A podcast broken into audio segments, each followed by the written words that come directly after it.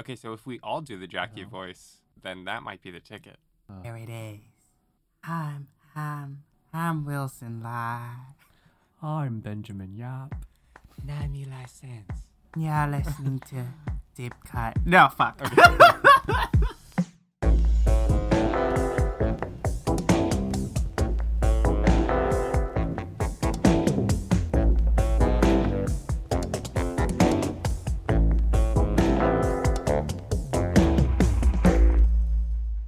Asthma edition. you say asthma and not ASMR? it sounds way funnier. Asthma. asthma. On Deep Cut, we wanted Jack to defeat communism. Ben wrote a poem about Jackie. Oh, you can recite it on air. I would love that. no thanks. Ben, it's your poem. what? I have to do my poem? Read it. It's a great piece of writing. Oh my god. Go. She floated through the halls like a pink specter, each door agape as if it were gasping. The sound of her heels trailing behind her and slipping through the thick air. Damn, I wrote this? yeah, you did. Snaps. Sweet. I should have done it in a Jackie voice, right? Yeah. It's not too late. Nah. On Deep Cut, we compare a director's most popular film with a personal favorite chosen by one of us. We also discuss a director's life and career to bring in context that helps us view their movies as they may want us to. Fellows. Pablo Larraín. Heard of him? No. Oh. All right. well, he's a big deal. And just in time for his newest biopic that reevaluates the emotional life and psyche of a famous 20th century public figure starring an actress putting on a very specific accent, Spencer, we're discussing his previous biopic that reevaluates the emotional life and psyche of a famous 20th century public figure starring an actress putting on a very specific accent, Jackie. if that wasn't clear, we're talking about Pablo Larraín's Jackie from 2016. Wow, what an excellently unscripted piece of dialogue you've just spoken, Eli. Thank you. right off the dome. Freestyle. So, did we all encounter Jackie for the first time at that screening at our alma mater? Yeah, Yeah. I think so. Yeah, it was. Yeah. And everyone was floored. yeah, I really remember everyone walking out of that feeling similarly like transported. mm-hmm. like they're wearing heels and a very thick coat. Yeah. yeah. It was weird that they gave those out at the screening, It was a preview screening as well, right? Was it? Yeah, it was before the movie came out. which is funny because they did preview screenings of things like Get Out at our school, and that made sense for our demographic. But I Mhm. feel like Jackie isn't quite aimed at us, other than being like film snobs. And like gay people. it was a packed screening, and I remember that time being absolutely floored. Yeah. Jackie really rocked my world that year, and I was a big Jackie supporter come award season, and I think Natalie was robbed of that Oscar Mm. for sure. Who won? Emma Stone, La La Land. Oh, that was that year.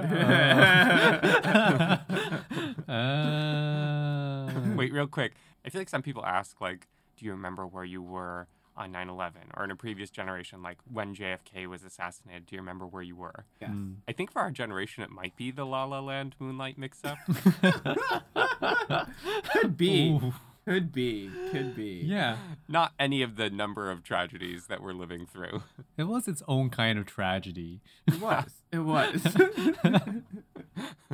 I also love Jackie, and that screening really moved me.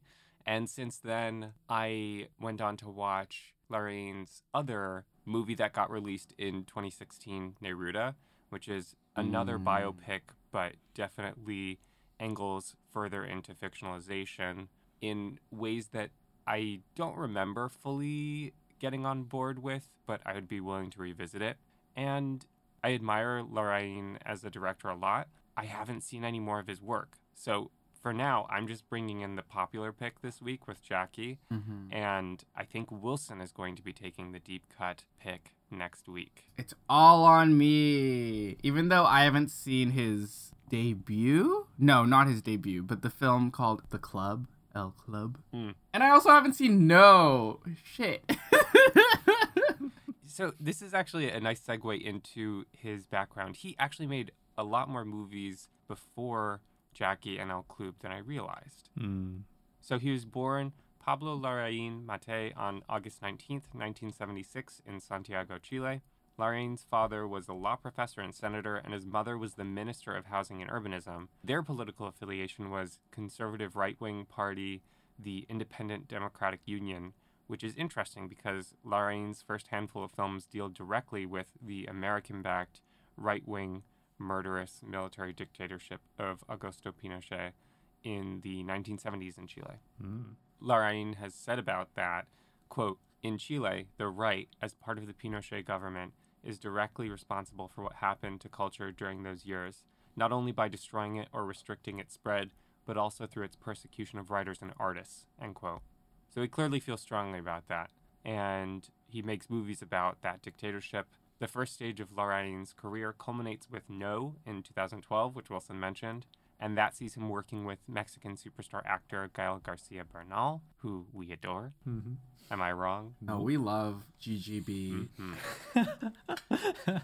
this is when Larraín starts to get more international attention. He makes El Club in 2015 and Neruda in 2016, and then he makes the jump to English language pictures with today's movie Jackie. I regret a bit that we won't be talking about Larraín's earlier work because I'm sure there's a lot to dig into, but I hope we'll chart the trajectory from there through his next work leading up to this year's Spencer. Yeah, and I think it sort of makes sense to prep us for Spencer because it's sort of like a unintentional trilogy of movies about broken women. Mm. Two of which being biopics and one of which being like a crazy fucking Hmm. uh, non-historical movie that I love. Oh, Um, I thought it was based on a true person. yeah, what a life she led. The movie we're talking about being Ema Sorry, that came yes. out last year. hmm or two years ago. It was This it's year. sort of iffy on release dates because because of festivals and stuff. yeah. It's also noteworthy because all of Larraín's movies that we're not discussing have male protagonists, and the two that we'll be talking about have female protagonists. Hmm. As it should be, right? I can't wait to watch Spencer. Same. I'm ready I'm excited. to watch Jackie basically again. I don't know. I've heard it's very different. I'm guessing. I've heard it's different. I'm sure it's different. Mm-hmm. It's more white, like the color scheme here. Oh. Oh. Compared to the poster I'm looking at for Jackie is very red. I was like, Jackie is pretty white. White's also a color yes, yes, it is. Yes, it is, Ben. Thank you for on the reminding me. visual spectrum. Mhm. Correct. Correct. Correct. So, as I said, Jackie's our popular pick. Technically, it's also what I'd call my deep cut pick based on what I've seen. I loved this movie when I saw it. I went on to read the script.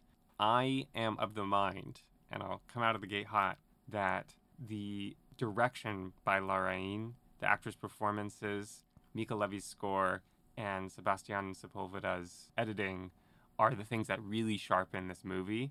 And Noah Oppenheim's script provides a really solid foundation that allows everyone to spring upwards. On this rewatch, I'm finding it to be very layered with meaning, and the levels of reality that it asks you to accept or question are complicated, Yeah. Because you have an unreliable narrator, right? both in the character of Jackie and in Larraín as a director. Yes. And he's very cognizant of that. Oh. Yes. The interesting thing about this movie is that he makes it clear to the audience, sort of really near the beginning of the film, that what is depicted might not actually be true. Hmm. And does that even ma- matter? Because the narrative that we are trying to follow here is Jackie's narrative, Right. what she wants to put out or what she feels. And then from then on, you're telling story through emotion rather than through chronological historical events. Multiple times the film has Jackie tell you out loud that the media or the press or television portrays something that might be a sort of fairy tale of real life events. Mm-hmm. The way that it's written and said is very plain and essentially is kind of like the underlying thesis of how the film is approaching the subject matter, which is really interesting, and how it's approaching Jackie herself as a character who is in the press and in the media. It tees you up to to watch the movie in a certain way alongside the kind of emotional roller coaster that it's going through. The movie knows that Jackie herself is a character constructed for the sake of this movie. It has on its mind the privacy of public figures, and it uses a construction to sort of invade the privacy of that construction as a reminder of what happened to the real Jackie. Mm. And I find that really interesting. This little entree into our view of what the movie's doing with the character of Jackie bridges nicely into the context that I have for us to consider because it adds some layers of how these artists and this team was approaching this subject matter from a visual and sonic standpoint. So Darren Aronofsky was actually supposed to direct, but he dropped the directing position after then star Rachel Weisz and he stopped dating hmm. and he stayed on as a producer. So he saw El Club at Berlinale in 2015 and asked Pablo Larraín to direct, and Larraín was hesitant. It was his first biopic. He doesn't really like biopics. His first movie with a female protagonist and his first movie in the English language. He said, quote, I'm not a big fan of biopics, to be honest, and I don't have any particular attachment to that history. But then I kind of connected with Jackie herself. I'd only worked with male main characters before, so this was the first time I could approach a woman's perspective. And the more I learned about her, how she was able to shape all these very complicated ideas of JFK's legacy, I wanted to explore that because it had all the elements that you need for a movie rage, curiosity, and love. End quote. Which is pretty nice. Mm. The crew, and I think this is important, was largely non American. So Pablo Larraín and his editor Sebastián Sepulveda are Chilean, production designer Jean Rabasse, DP Stéphane Fontaine, set decorator Veronique Mellery, costumer Madeleine Fontaine are French, and composer Mica Levi is British. So there isn't an overly dedicated or perhaps even self referential angle to these artists who are constructing this picture about a piece of American history. Hmm. hmm And I think that's pretty interesting.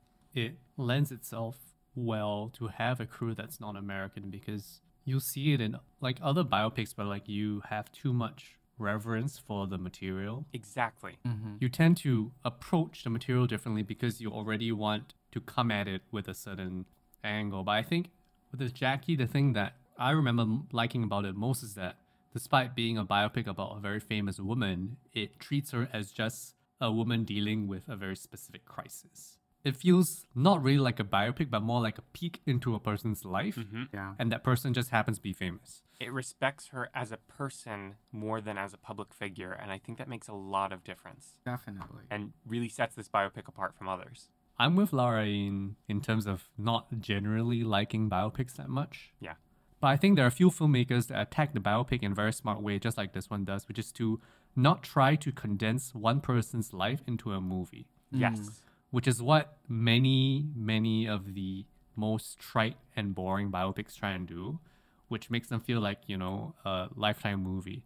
Right. They try and do essentially birth to death, which is the most boring way of doing a biopic. and which Walk Hard, the Ballad of Dewey Cox, sends up so beautifully. if you guys haven't seen it, it's such a funny movie. I haven't seen I it. haven't seen it. Oh, oh, maybe we gotta find a way. Okay. yeah, and I mean the thing I love most about Jackie, the movie, is that it is structured very carefully, but also very emotionally. Mm, mm-hmm. It has a few threads running through, and I love a well structured movie. But here we have this containing narrative of the interview with the journalist, hmm and that gives it a sort of shape. Yeah. And then after that, we go into a series of flashbacks into how she remembers both the incident of the assassination of JFK, but also other memories of being the first lady. And then it starts off very structured and then starts to blend everything together, the different little narrative threads and different scenes, especially at the ending with the montage, to create an emotional landscape for Jackie, the character. And so you feel like you're going through a journey with her for only the few days that she spends with the journalist, even though the scenes you see are not contained to those few days. It feels very contained. And another filmmaker that I love who does this very well is Marielle Heller, who also approaches the biopic in a very considered way when she does her two most recent films are actually biopics. Will You Ever Forgive Me and A Beautiful Day in the Neighborhood. And they don't really follow any kind of birth to death kind of narrative and are also kind of focused on events and the consequences of those events. Mm. But also, they like they really they're really filmmakers that see these figures as people at the end, hmm. and is able to approach telling a story about this person without, I guess, without being scared of like tarnishing a name or dragging these people through the mud or like showing the showing the darker side of these people hmm. and how they have crises that they have to go through. But I do think scope is a really big factor in the ability of telling these really emotionally resonant stories about these really iconic people. And it seems like this is going to be a similar thing with Spencer because what I hmm. heard is that it takes place over a weekend. it's taking that kind of look at the darker feelings of public figures in a way that other biopics don't, not just on a structural level, but also on a technical level. It's not so scandalous or leering as other movies tend to be with those types of reactions and, and feelings that public figures do go through because they're human. The difference that I want to zero in on is not just the editing as memory technique, which we'll absolutely dig into very deeply, but also Larraín and Stéphane Fontaine's, the DP's, approach to camera proximity to Natalie Portman's face. There is a lot of close up in this movie. It announces itself from the very first shot, which is just her face, and on either side of this shot is just a black screen. He really wants you to pay attention to her face, and this does a number of things. One, of course, it gives you a lot of access to her emotion and forefronts the performance of Natalie Portman very generously, and I think appropriately, and is also why I agree with Wilson that Natalie Portman is, is snubbed for this performance in an unacceptable way. Yeah. it's such a sell, honestly. It's such a sell, right, to Academy voters. You are playing Jackie Kennedy. This is an iconic figure. How do you lose this? Sorry. Here's the other thing that that does, though. Because Natalie Portman does not look like Jackie, the real person, very, very closely, and they're not doing the, you know, Winston Churchill darkest hour thing of you're going to have perfect prosthetics, you're going to look mm-hmm. exactly like this person. It creates a little distance. And that's important. One, it allows you to appreciate Natalie Portman's performance for its technical excellence. And two, it is feeding into this very deliberate, intentional direction that the movie's taking to Jackie herself. We're not invading the privacy of Jackie herself because that's happened enough already in history. Hmm. We are invading the privacy of this constructed character of Jackie as a reminder that the real Jackie was really horribly claimed by the public eye and she had to contend with very tough questions in the public eye it is pushing you away a little bit in order to remind you of the things that the real Jackie had to go through by proxy. Hmm. Yeah. You know, she says in the movie directly, I value my privacy. I always have. And that line really sticks out to me as a reminder.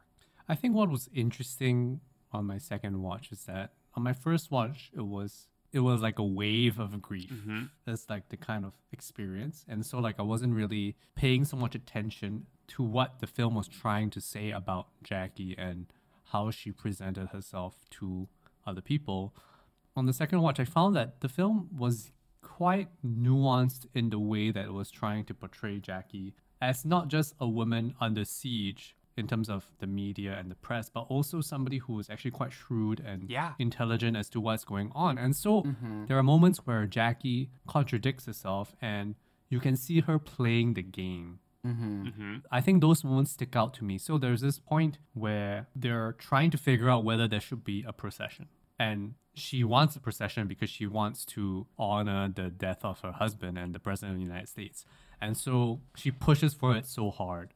But then somehow she has a conversation with somebody that makes it seem like they were the ones who pushed her to do it, even though she was the one to push for it the most. Yeah. And so she kind of does a little bit of double speak and is like gaslighting other people a little bit because she's trying to be on the right side of the thing, which is very much a thing that somebody who is in public eye, like the first lady, would have to be very savvy about. Mm-hmm. And so you can see those cracks in the veneer because it kind of gives you a inside outside kind of view of Jackie the character, Yeah. Well put. which let you kind of figure out for yourself who is Jackie really. Because as much as this creates a pretty compelling and inviting portrait of Jackie as a person, it doesn't really say definitively who she is Yeah. and leaves quite a lot to our imagination, which I think heightens the quality of the movie because it doesn't say it knows who Jackie is. I think Natalie Portman knows,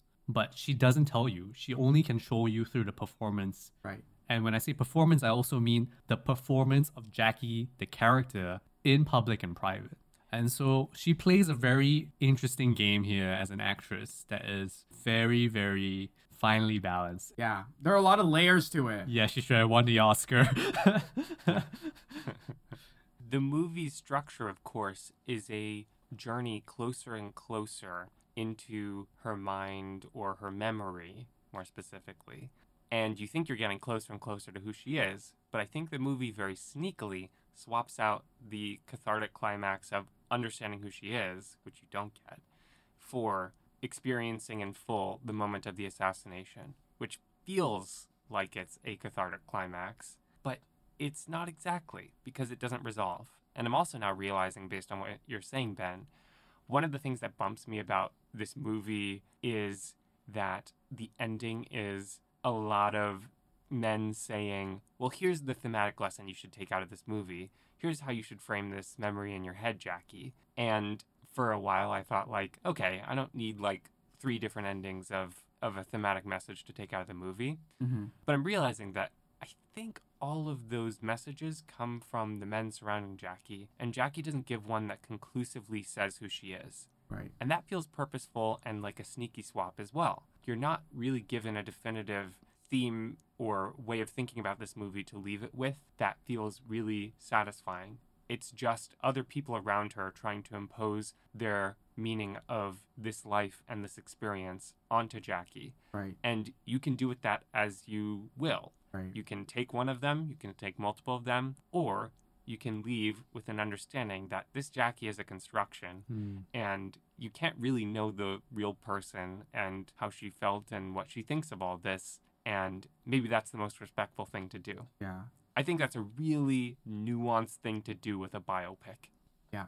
And that's why the intimacy that the camera has with Jackie is so important. Yes. Because that is one of the only ways that you get a sort of glimpse of her interiority. And also on it from a, like a technical standpoint, most of the movie is shot on wide angle lenses Mm. on in Super Mm. 16. So the the frame itself is a little more closed down on the sides, which really aids itself for to really nice close-ups. But the wide angle lenses means in order to get a close-up, the camera person has to be physically a lot closer to the actors and Natalie Portman all the time. And what you feel as an audience member is that physical intimacy that you have with this face right in front of you. Like it is more like tangible, it's more palpable.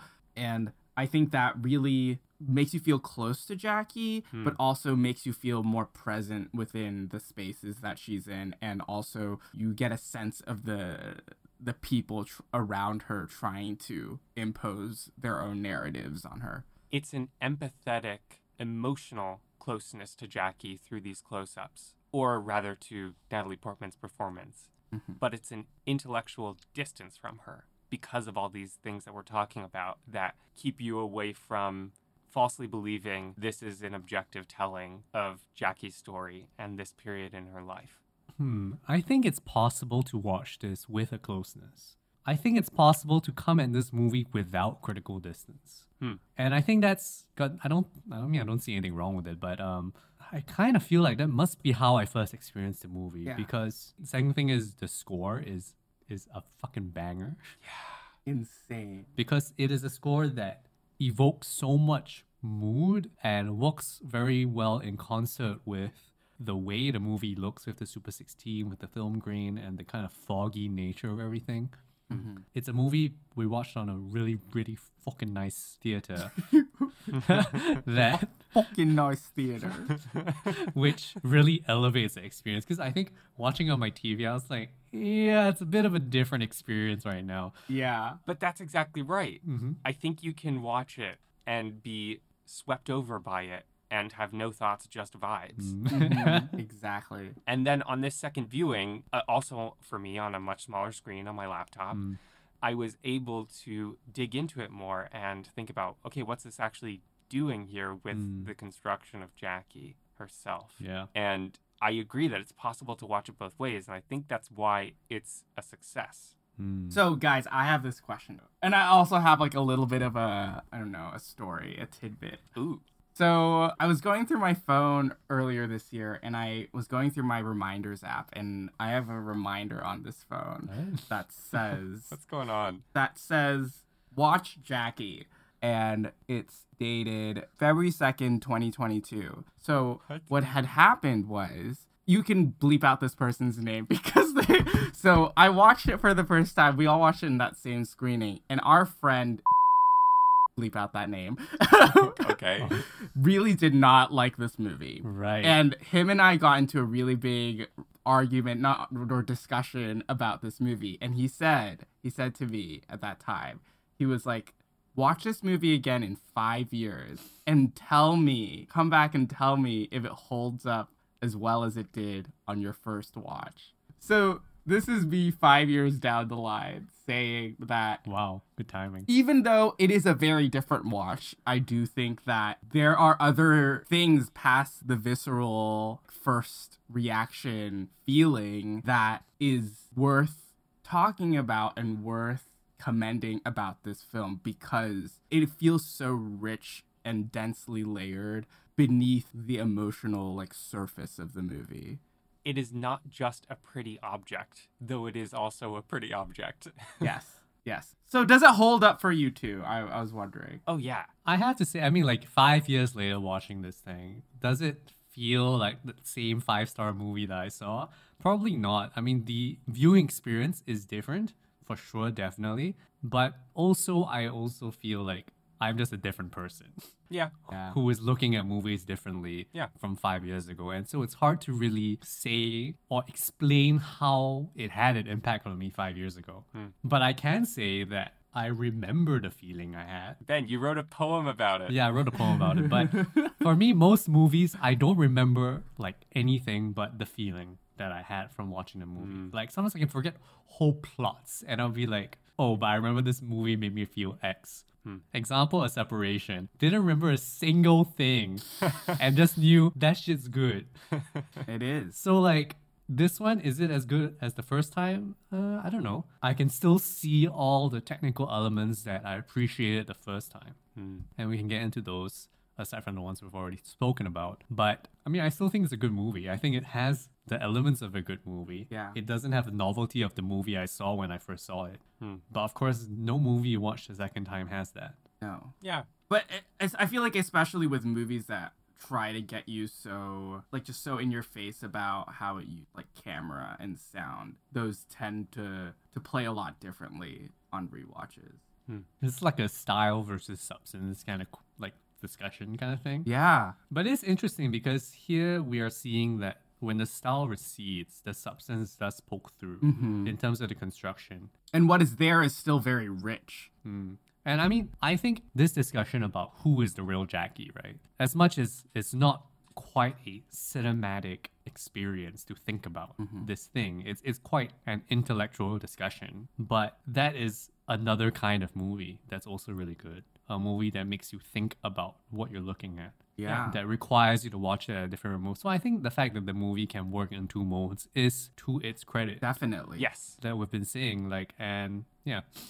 Yeah, because that means that the the story and the script at its core is still strong enough to when you strip away the directorial flourishes. Hmm. Not saying that it's so clean cut as in like this is the divide, but when you do it's it's still very rewarding. This is not so much about Jackie specifically, but I'll use it as a jumping off point. In the same way that you see the moment of the assassination twice, and both Jackie and you experience it in different ways each time, though it is the same event and you're seeing it slightly differently. I really like what you said, Ben, about seeing the same movie and re experiencing those emotions and those thoughts, but differently because you're a different person as time goes on. In that way, re experiencing a movie is experiencing the same event and the same work of art Hmm. and re experiencing the same time, but you pass through it differently and it moves through you differently. And in that way, a movie as a memory becomes like a motif or a recurring image in a movie in the same way that that sequence in Jackie replaying works.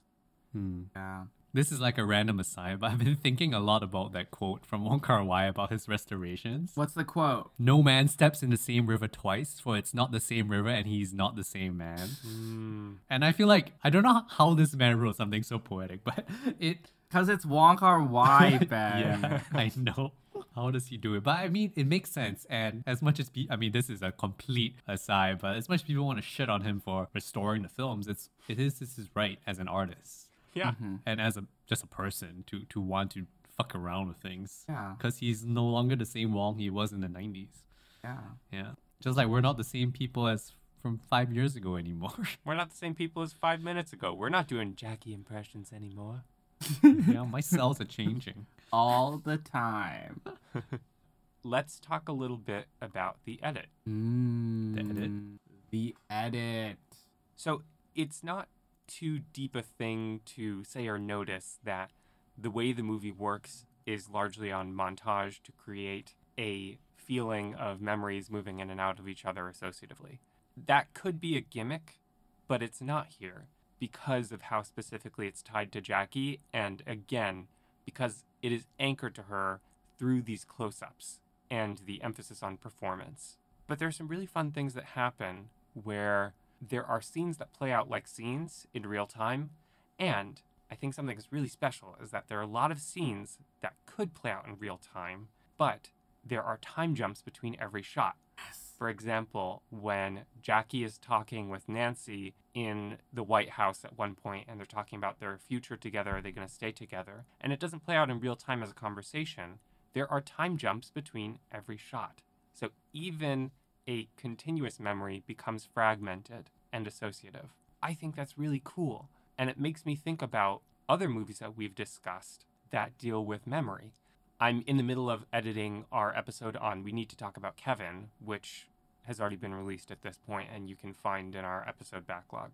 And I think about how when scenes come up in that movie, they play out in real time and there aren't time jumps between shots, but there are between scenes.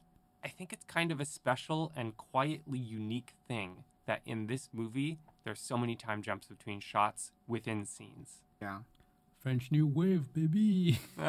Yeah, it's sort of like that that idea of the camera is there in that moment capturing that moment. So once that moment's gone, right? Like you once the camera readjusts itself, it's a new moment. Like that scene stuck out to me on this watch as well because I kept on thinking about like every scene is a is a shot, like Mm. it's, it's, it, or a snapshot yeah. and it's sort of like a very well made highlights reel of, of this moment in of this of this moment in their lives. It is a really effective way of also conveying a lot of information and emotion about a person or a character in a short amount of time. The other fun thing that you get to have is a little bit of visual wordplay.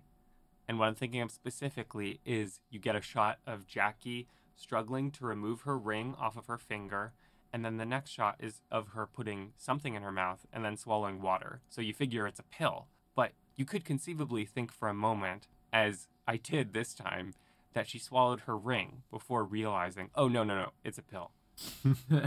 But there is a little bit of thematic meaning in that, right? Yeah. That it looks for a moment like she swallowed her ring. You can only get that through this kind of montage highlight reel effect. Mm. Do you know another deep cut film that really stuck out in my head when I was watching this movie that I was like, this has been birthed from birth. Oh.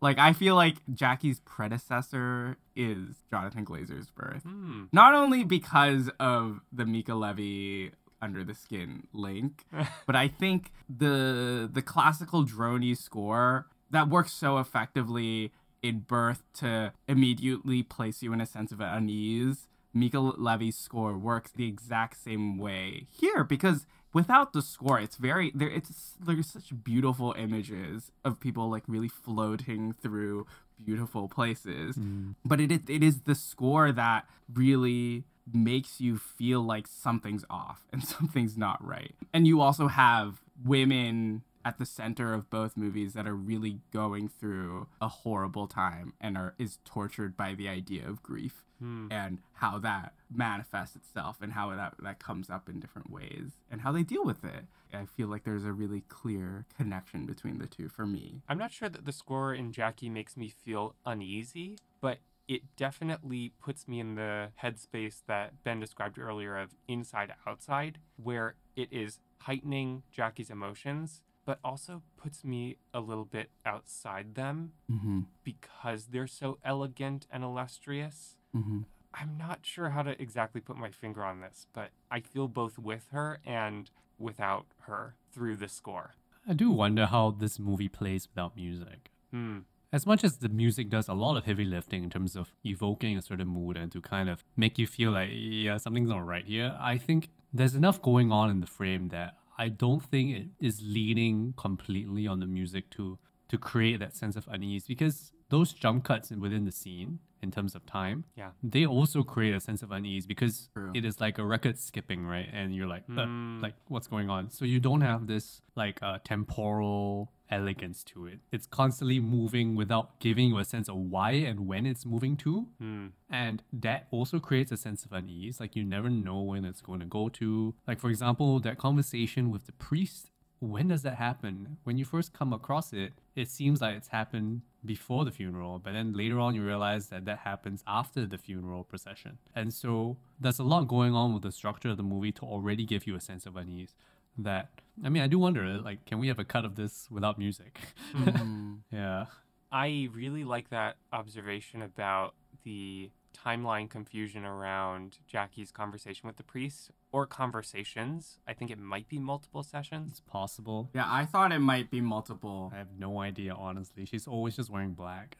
It makes me think of a line that I think sums up in perhaps an on the nose way this movie's approach to editing and memory, which is the priest says to Jackie, Take comfort in those memories. And he's referring to good memories with Jack and the family all together. And Jackie says, I can't. They're mixed up with all the others. Hmm.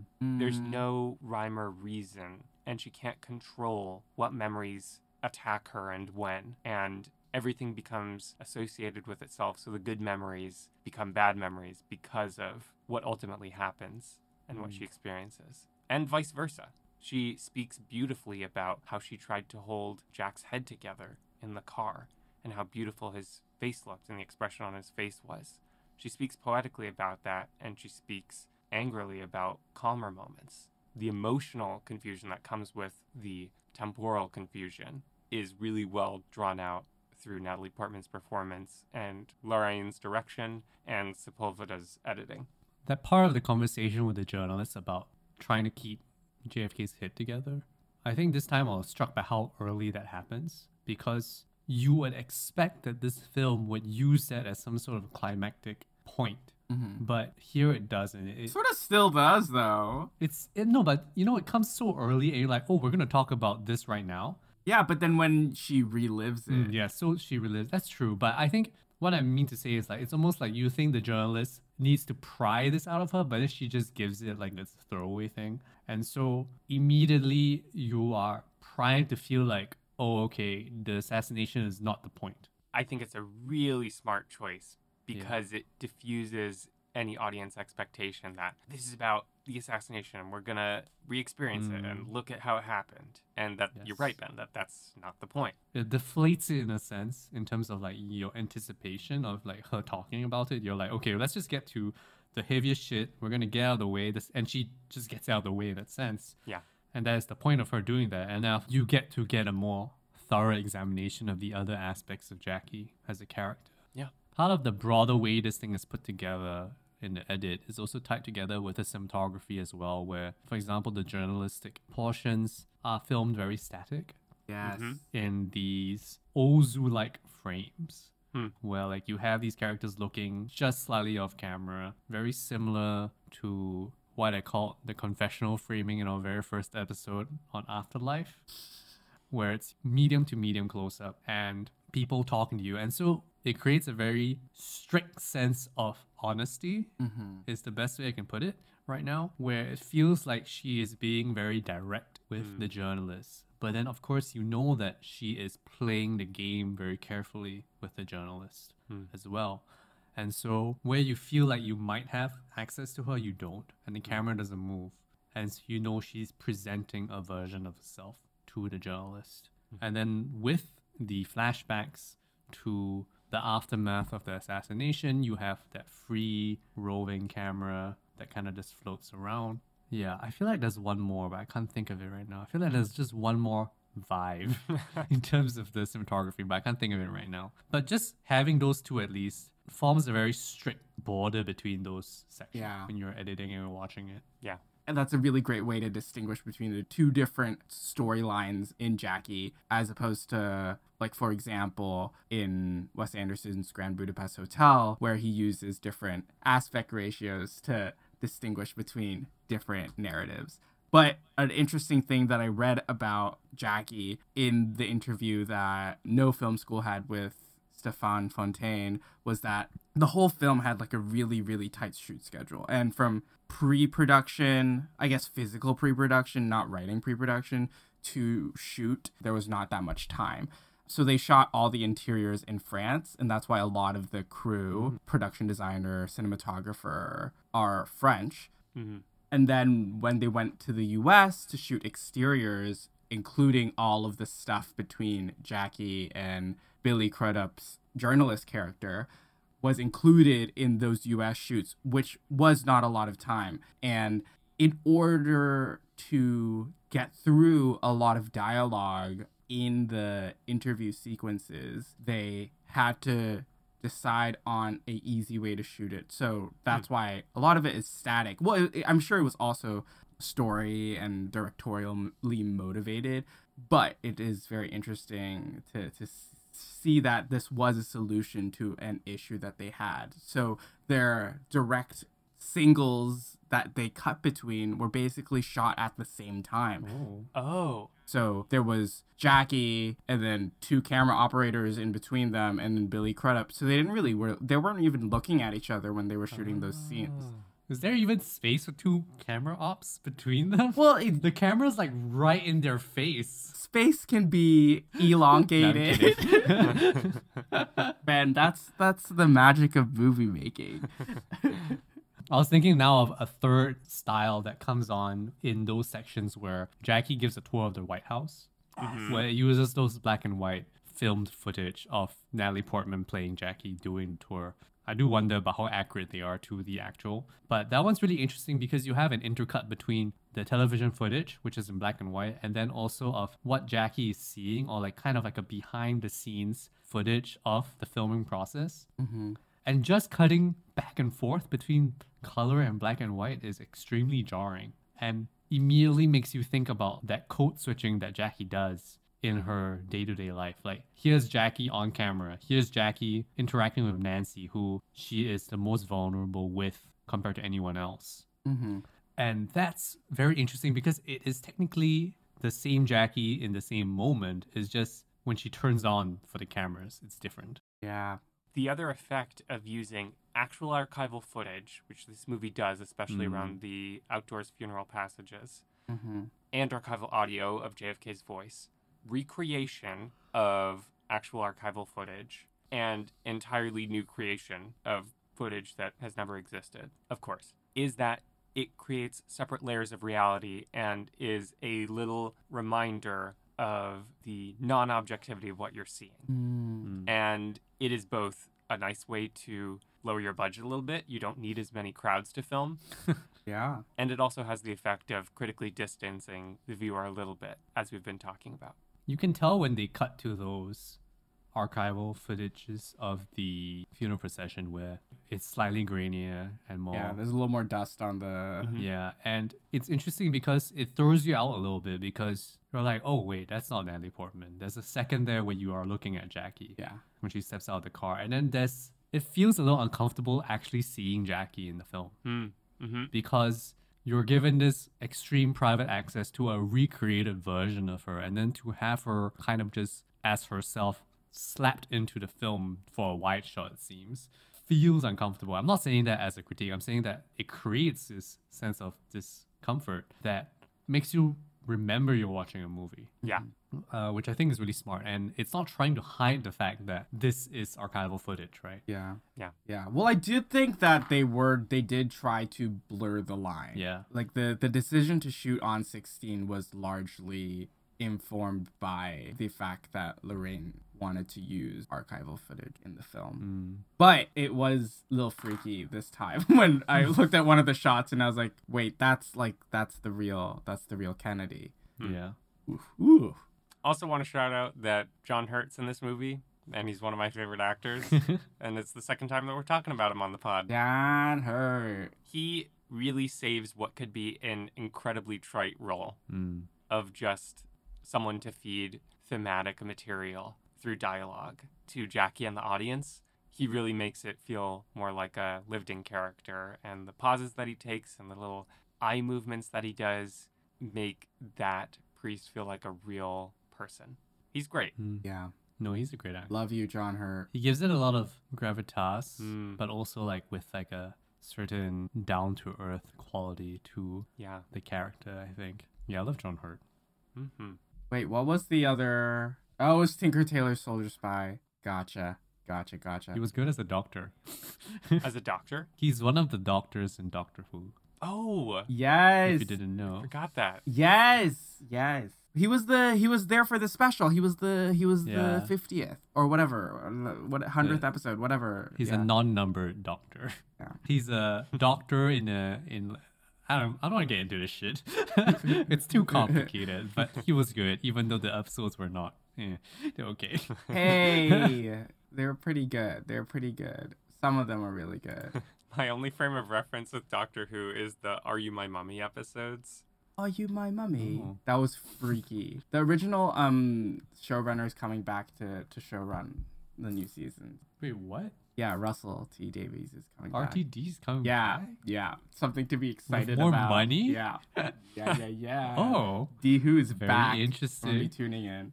Sorry, yeah. cut the detour out. Sorry. out. cut it out. No, I'm leaving it in. Chip Chibnall has been a weird showrunner. It's been so many seasons as well. He's like woke but not good at his job, yeah, yeah, yeah. and it feels icky. It's like I know what you're doing. yeah, the Whittaker stuff has not been great, honestly. It's been pretty bad, and it's, it's Mm. kind of a shame. It's like a waste of the first female doctor, yeah. like, I used to be such a big Doctor Who fan. and then like trying to be all like woke, but then like fucking it up is just annoying. Dumb, dumb, dumb. anyway, what were we talking about? Back to Jackie. that I feel like we've talked about most things with this movie. I do remember one thing. I just just popped my head, which is like, is there a suggestion that Bobby and Jackie are closer than they seem? Uh, like closer in italics or Yeah. Yeah, like in italics. no? Oh. I don't read it that way. I feel it, but I, I, I don't have. Any, I just feel it. You know what I mean? I mean, it's just like the actors. They're both hot. Cause he's like so overprotective. Oh, we totally forgot to talk about Peter Sarsgaard performance as Bobby. Hunter Harris has a hilarious article on Vulture I read I read the article so about this one line reading that that Peter Sarsgaard does. what did we accomplish? accomplish. I don't know. I'm content. What do you guys think? Me too. Yeah, this is a good movie. It is a good movie. I really love it. hmm I'm ready to fight for my life next week. Wilson, how are you anticipating Because Ben, you have not seen Ema either, right? I have. No, he has, and I, Ben doesn't like it. That's why I'm fighting for my life. Oh, we're going in for a fight episode. I didn't say I hate it. it, it is it is very interesting to to sort of track it because Ema comes right after Jackie. Yeah. and then he he sort of just is is making three female led films in a row, and it just feels so different from Jackie. It feels more nihilistic. It also feels like he's just he's he's having more fun. It's sort of a celebration, but also like a burning down at the same time. I feel Ooh, yeah, it it's it's groovy. It's it's great. Uh, it's sexy. it's like I don't know. I really I really love it. I really love both movies for for different ways. the face Ben just made. I don't know. It was okay. I don't know. I don't know. It was okay. okay, we'll save it for next episode. Okay. we can't give it all away. There are two kinds of deep cut episodes. The ones where we all praise the movie and, and the ones where we disagree. Well, we throw sand in each other's uh, eyes. yeah. Yeah, but politely. Always politely. yeah, I see the point you're making, but But fuck you. Thank you for listening to this episode of Deep Cut. Please rate and review because that helps us keep making the show. Be sure to subscribe to us where you listen to podcasts so you'll know when our next episode drops. You can give us a follow on Twitter and Instagram at Deep Cut Pod. Join us to talk about movies on our Discord server, to which you'll find a link in the description. Thank you to Justina Yam for our beautiful artwork. Jackie voices? I'm Wilson. No, that was a Bjork voice. Sorry. oh. Oh. I'm Wilson. No. I, Go. I don't even know. I'm Ben. I'm Eli. Take care, and we're looking forward to talking about more movies with you next time. Put a little sauce on it on the uh, last line this time. Yeah. Camelot.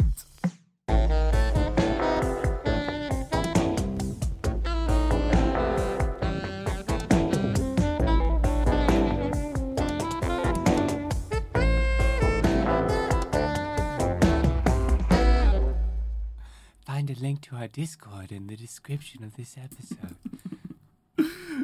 I think Lyndon's a member of the Discord. Maybe Bobby? Caroline? Lyndon's always been very nice. On our Twitter responses.